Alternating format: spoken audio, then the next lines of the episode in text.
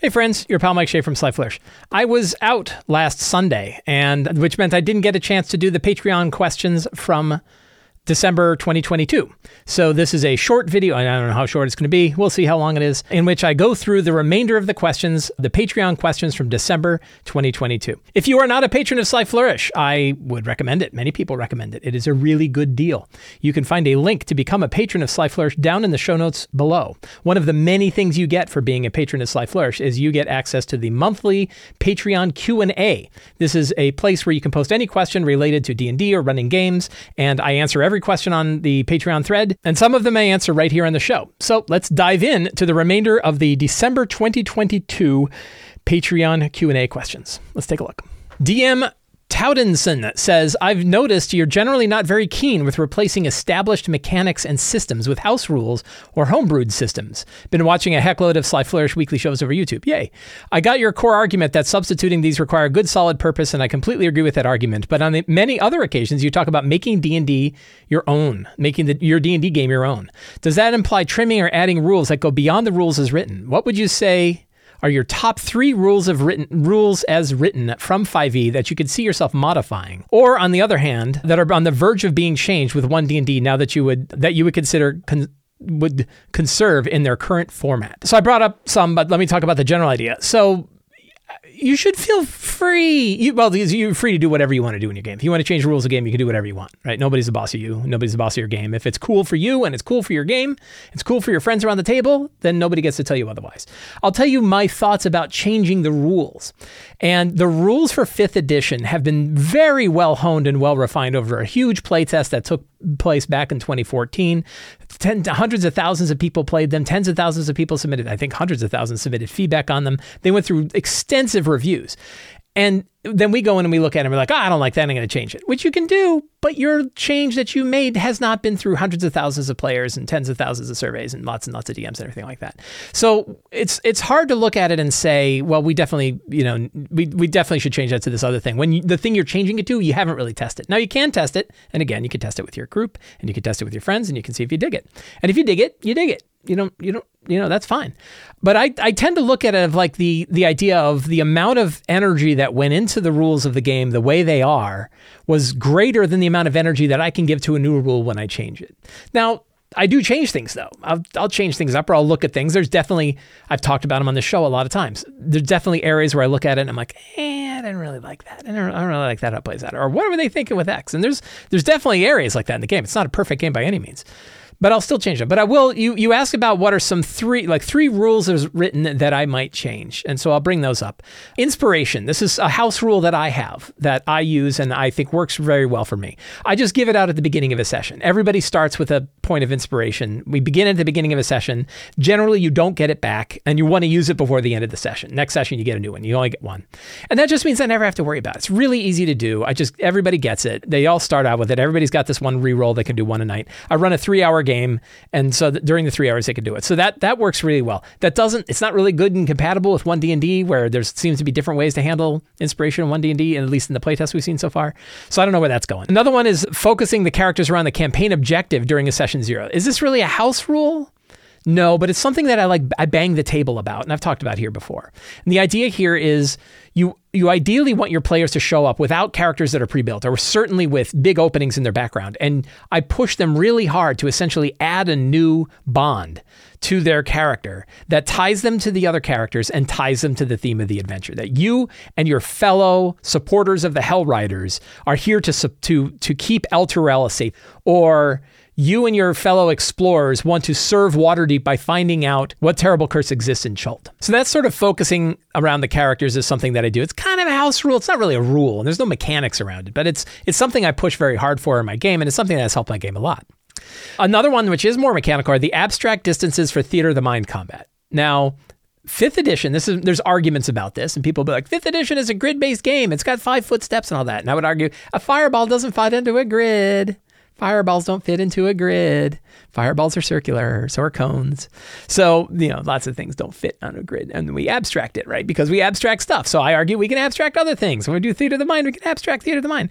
So I'll do a lot of kind of, you know, loosey goosey rules for combat. Like you can move up to the guy. It's not, we're not going to hem and haw about 30 foot movement and about six squares on a grid or whatever like that. I'm just going to let you go up. You know, if it's close enough, you can make it. Which, of course, I'm like, oh, what about monks who have the extra distance? What about rogues, the cunning actions and stuff? And you're like, they can even go further, right? And they get more lenience in that in that idea. So there's lots of little rules. I have a link. I'll link it in the show notes below about my guidelines for theater of the mind, and they're slightly house ruley. They, they I still very much try to fit and support the combat system that exists in 5e, but I really like theater of the mind combat. I use it pretty often, and so I have sort of a layer of things on top of it that help theater of the mind work really well. You ask for a something from one D and D, and I really love the new exhaustion rules. I love the minus one every time you get exhaustion. It's minus one to your D20 checks and to your DCs for your saving throws. I think that's a really effective, easy to remember. You don't need a table for it. And I think you could use it in a lot of other areas besides just general exhaustion. I think you could have specters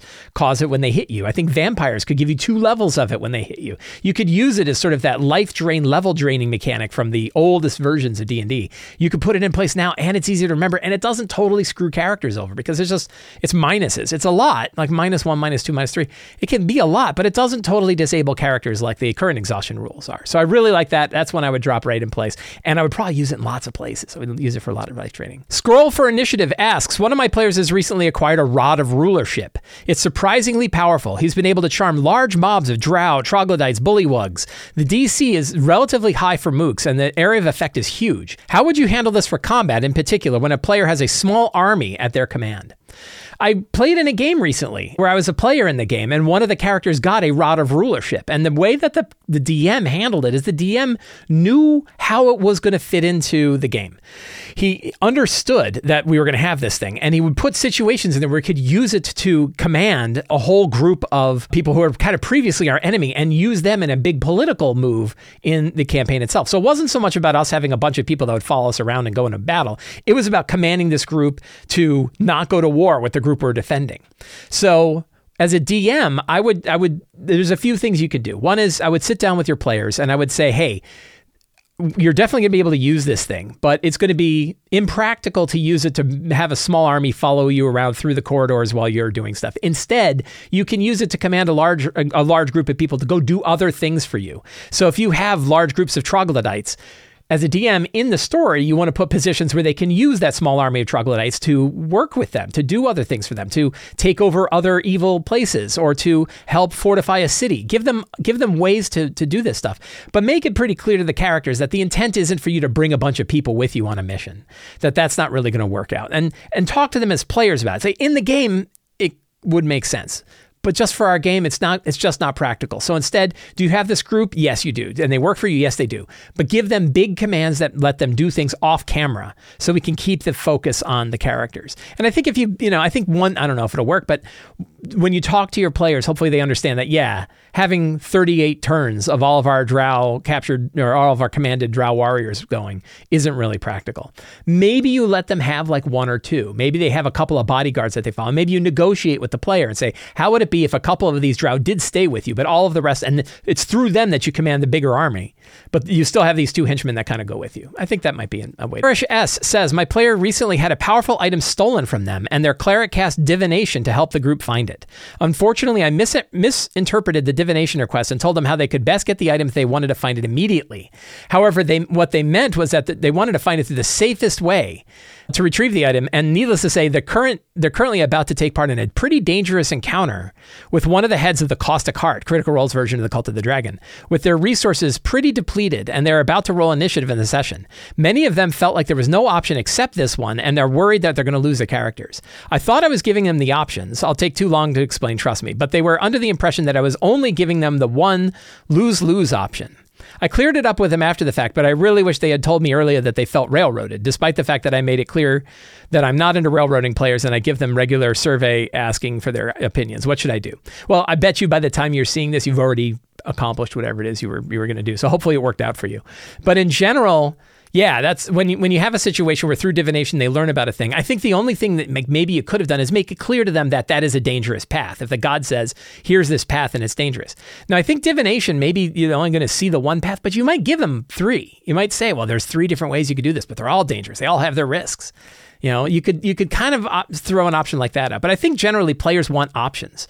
So maybe you reinforce them. Hey, the god told you this one, but you also know that these other two exist. And I think like having three options is always really good, especially if you don't have any one option you think they're absolutely going to take, and instead you're like, no, those other ones are viable options, like really viable options. Like you could you could run the game if they chose those paths.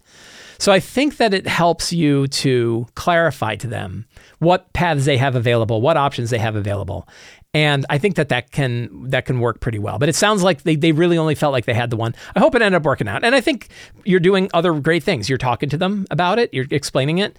Uh, they're explaining how they feel, and you're not like, oh, this is what was me. This is the worst thing ever.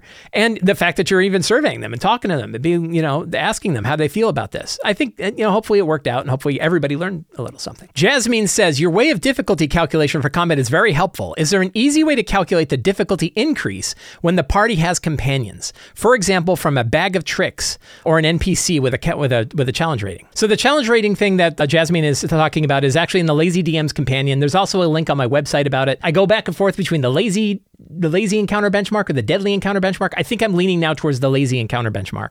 It's in uh, page it's on page 30 under lazy DM combat encounter. And it really is this this whole thing follows two ideas. One is you build your encounters around what makes sense in the story. What kind of monsters make sense for the situation? How many monsters make sense for the situation? And then you want to determine am I getting into the red zone? Is this going to be hard? Is this going to be too hard? And for that, we have a very simple bit of math that we can use called the deadly, or called the lazy encounter benchmark. And the lazy encounter benchmark works this way: an encounter may be potentially deadly. You're in the red if the total of monster challenge ratings is greater than one quarter of the total of all character levels or one half of character levels if the characters are above fifth level. So if you have four ogres, the ogres are challenge rating two. You have a group of four fourth level characters. You add up all of the character levels, which is 16, and you add up all of the ogres, and that's eight. And you would find out because they're fourth level, that is d- almost twice deadly. That's almost that's you're definitely in the red in that circumstance. I have a link to all this. If that's not making any sense, so you can take a link in the show notes below. So Jasmine's question is, well, what happens if you have things like NPCs or you have summoned monsters or you have other things that you're using? And the answer is, you know, there's a couple different ways to tweak the dials on this. So there isn't a specific thing like you know you should you should add it but there are a couple of different ways you can handle it one is you could pretend that the characters are a level higher than they actually are you can calculate it as though the characters are a higher level that is a big knob you turn that that knob things are going to get escalate very quickly especially when you go from like 4 to 5 or if you're using the higher scaling capabilities here if you go from like 10th to 11th level or 16th to 17th level there are big jumps in those levels in particular but there's pretty big jumps even level based but if you're finding that wow those encounters that I thought might be deadly are actually really easy you can just sort of treat them as though a level higher. But another way that's a slightly a, a smaller dial that you can turn on this is just increasing the number of characters. Treat them as though they have one more character. You can even do this if they don't have an NPC, but one character is really powerful and really effective. Maybe you have a Circle of the Moon Druid, and the Circle of Moon Druid is really, really effective. They, they just they, they almost count like two characters, even though they only have one set of actions. They have so much stuff they can do. They count as two. So you can increase, slightly increase the challenge, the, the, the whole calculation here by just treating them as though there's one additional character. It's still going to jump the notch up, but it works. Otherwise, you might just ignore it. Otherwise, you might just keep in the back of your mind, well, they do have a bag of tricks.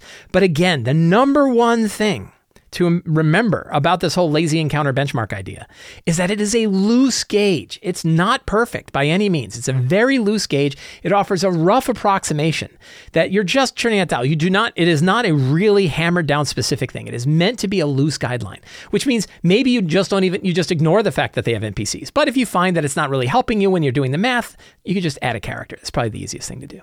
Brook Control says, My group maneuvered into a difficult position. In the next session, they might get captured by the villain. I would like to be prepared for that situation. I want to give them opportunities to escape or to talk themselves out of prison. However, I don't want to put the leads directly before their nose, but on the other hand, I also don't want the situation to become a downer for the happiness of my group.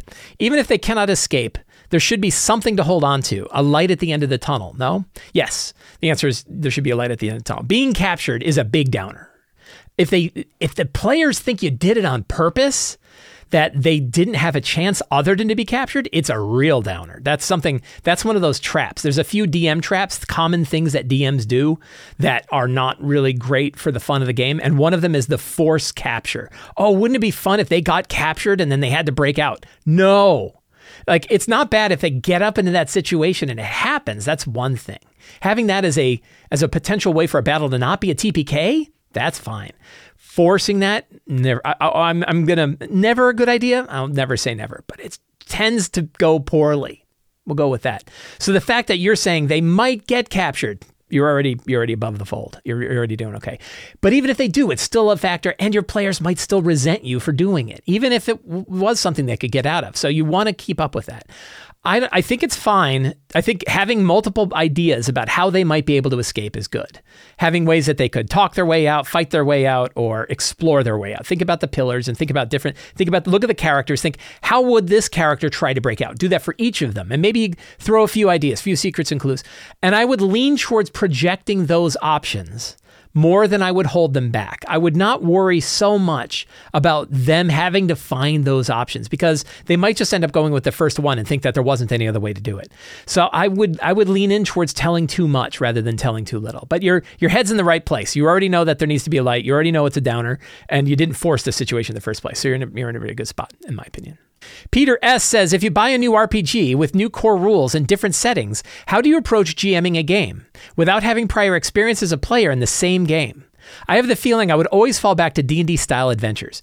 That is a good question. And I ran Numenera, right? It's a system I had run before, but I, I, hadn't played a lot of it. And then I played a big Numenera campaign. And in many cases, many of the situations ended up very much like D&D. I would actually say that Numenera is kind of built that way, that it is built for group adventuring. If you think about any RPG, we have a group of people and they all have a role and there's four or five of them and it's kind of a fantasy world, maybe a science fiction world and they're going off and doing adventures, that, that's still going to feel like D&D. I remember somebody was talking about the Blade Runner RPG. And I was like, well, Blade Runners are always alone. Like like if you look either of the two Blade Runner movies, it's one Blade Runner and they're by themselves. How do you play a group game? And I guess the RPG has a group game, but it's still I bet you it still feels a little bit like a D&D game when you have five five people going off on an adventure together. So I wouldn't worry too much about that unless the game itself is really designed not to be that way. And then you want to understand what the game is intended to do. I wouldn't beat yourself up for running games that feel similar to D&D. One big tip I have is try to get the rulebook in the hands of your players and count on them to help you out with this stuff. That let everybody kind of learn the game together. The same way you do with like a board game, right? Everybody should be sitting around learning it together. And I did that both for Blades in the Dark and I did that for Numenera and in both cases I had players who knew more about the game than I did. And that was cool because it also meant we're on the same page, we're all enjoying the same story. It's not the DM over here and the players over there. You're all working on it together. I think it really helps to have everybody learning the rules and working together with you and with each other to understand the game. So that's probably my biggest tip is tr- really lean on your players to help you understand the, the new game that you're running as well. Andrew C says, I ran a combat in my last session using Brother Cavil stat block. It was great. Brother Cavil is a stat block that is available in the City of Arches, a source book that I have available to patrons of Sly Flourish. Again, link in the show notes below. Join the Patreon. It's really cheap. And you too get the City of Arches and you can get the stat block for Brother Cavil, and he's. Badass badass legendary priest, evil assassin priest. Very cool. Based on Daniel Craig from Elizabeth, the movie Elizabeth. I ran a combat in my last session, Brother Cavil. I found myself in a position to go for the kill, but I hesitated as I felt bad for my players that they might lose their characters. I know I need to discuss character death with my players, but any advice on how to get over that hesitation to kill the characters? No.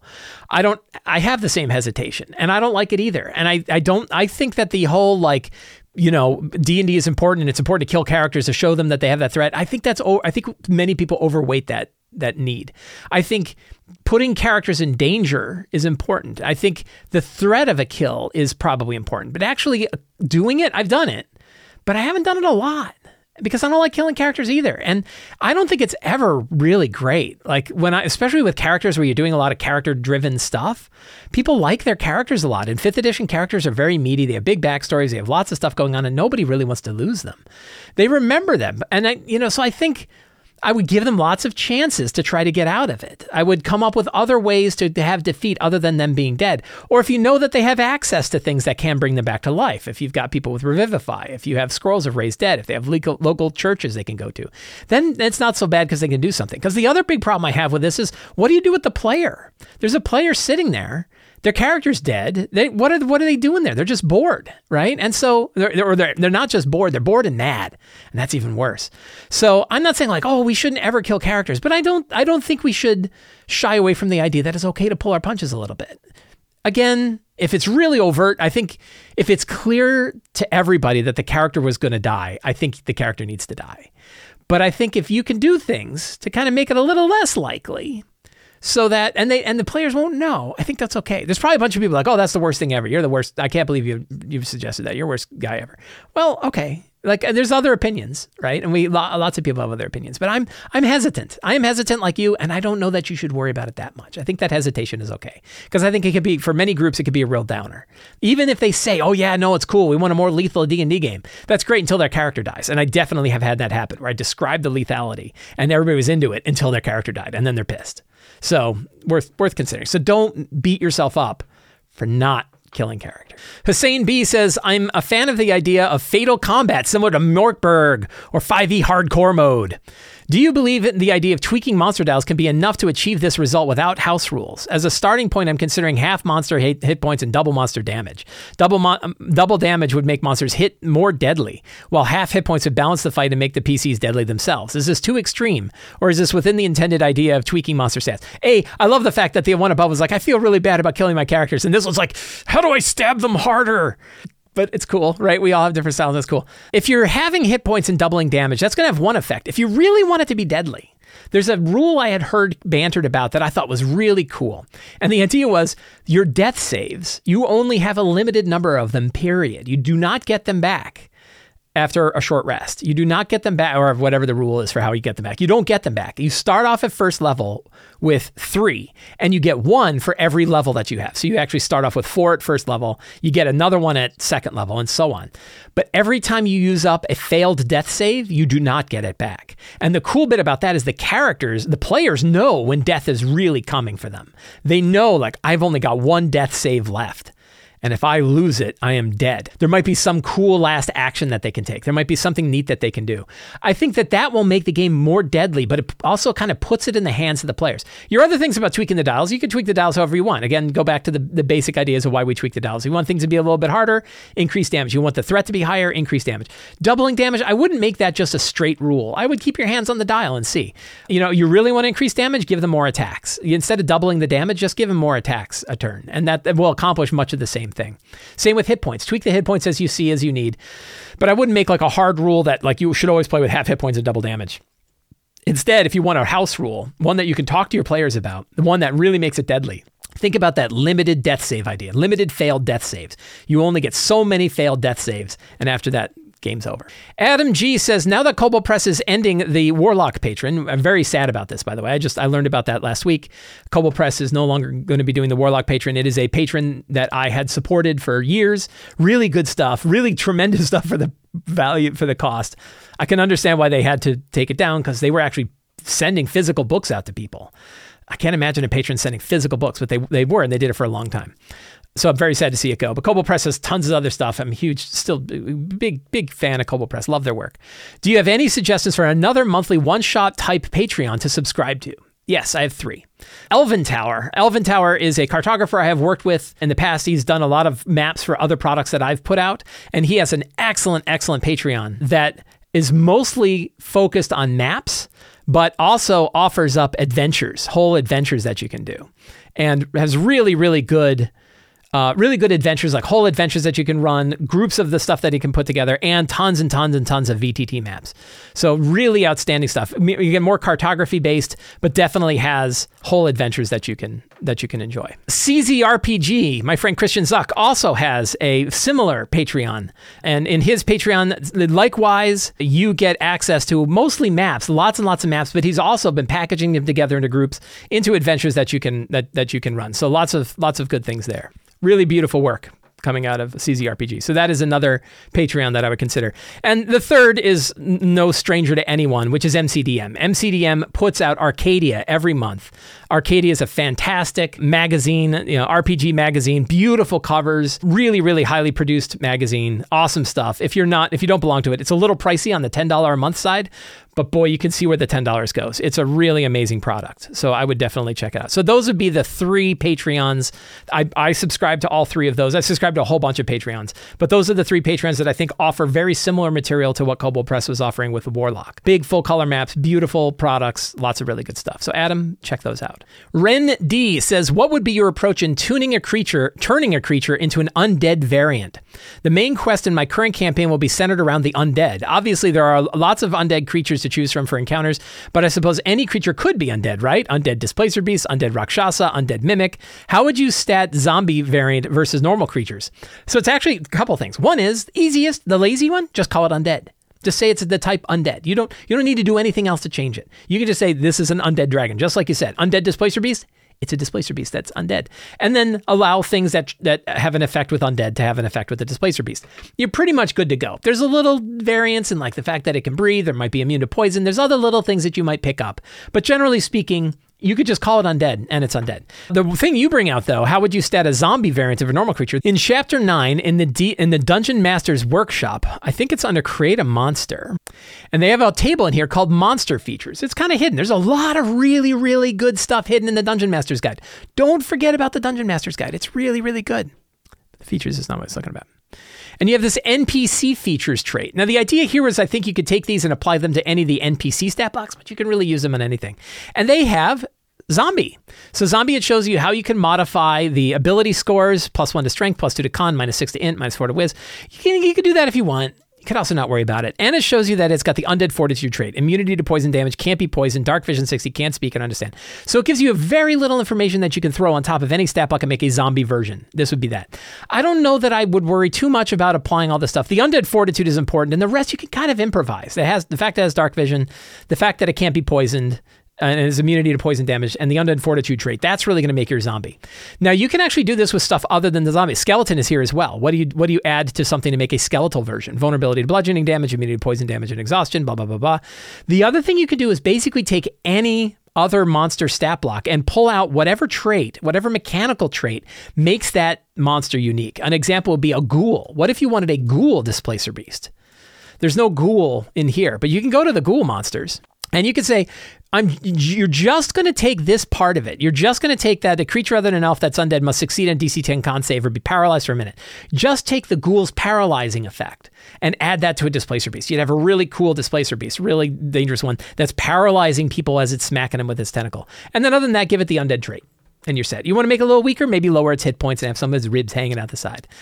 Make an undead variant though is really easy to do. It's something that I think we need. It feels harder than it should be. It feels like oh, that's going to be really tough to make an undead. And then just make it undead. Just call it undead, and you're good. undead fire giant? Take a fire giant and say it's undead. Say this is a skeletal fire giant. It's now a skeletal fire giant. It's a big skull. You could add the skeletal traits, but you might not. Maybe the vulnerability to bludgeoning is too much. Don't even worry about it. Just call it. Let's call it something. Spectral variants. Tiny little changes you can make to make a specter. Go to the specter stat block. Just pull out the key pieces of the specter and add it to whatever monster you want to apply it to. Really, really easy to do. Kilvar says, Do you think you'll be participating in the Dungeon 23 challenge? The idea is presented on a few YouTube channels, but it's basically creating one room of a 12 floor mega dungeon per day.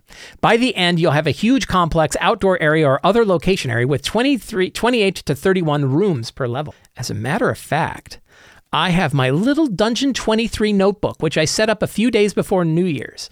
And I have been adding my little day. It is the fifth on this recording, and I just added day five earlier to my little dungeon.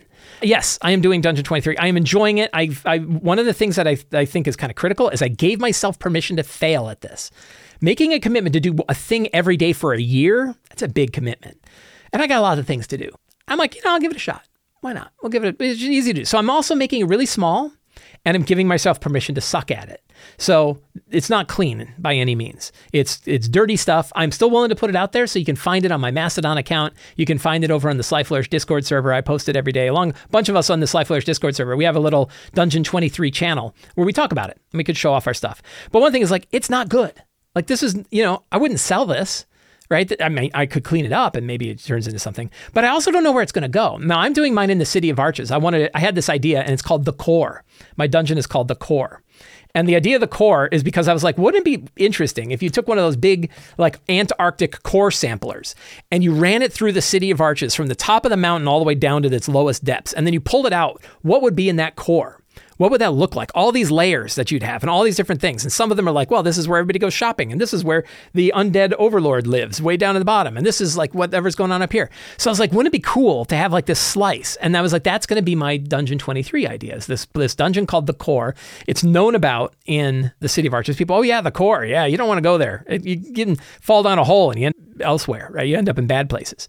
So yeah, I've been working on it. I really like the idea. If you want to learn more about Dungeon 23, if you don't know what the hell that is, and I'm pretty, you know, this effect that it started, you can just start whenever you want. Don't don't hang on to the rules so tight. Even the guy who made it. So Sean McCoy, who I believe is responsible for starting the whole idea of Dungeon 23, he talks about it and he's like, don't go don't go hard on yourself. It, we all recognize that like doing a thing a day every day, that's a huge for a year, that's a big commitment. Go easy. It doesn't have to be a dungeon.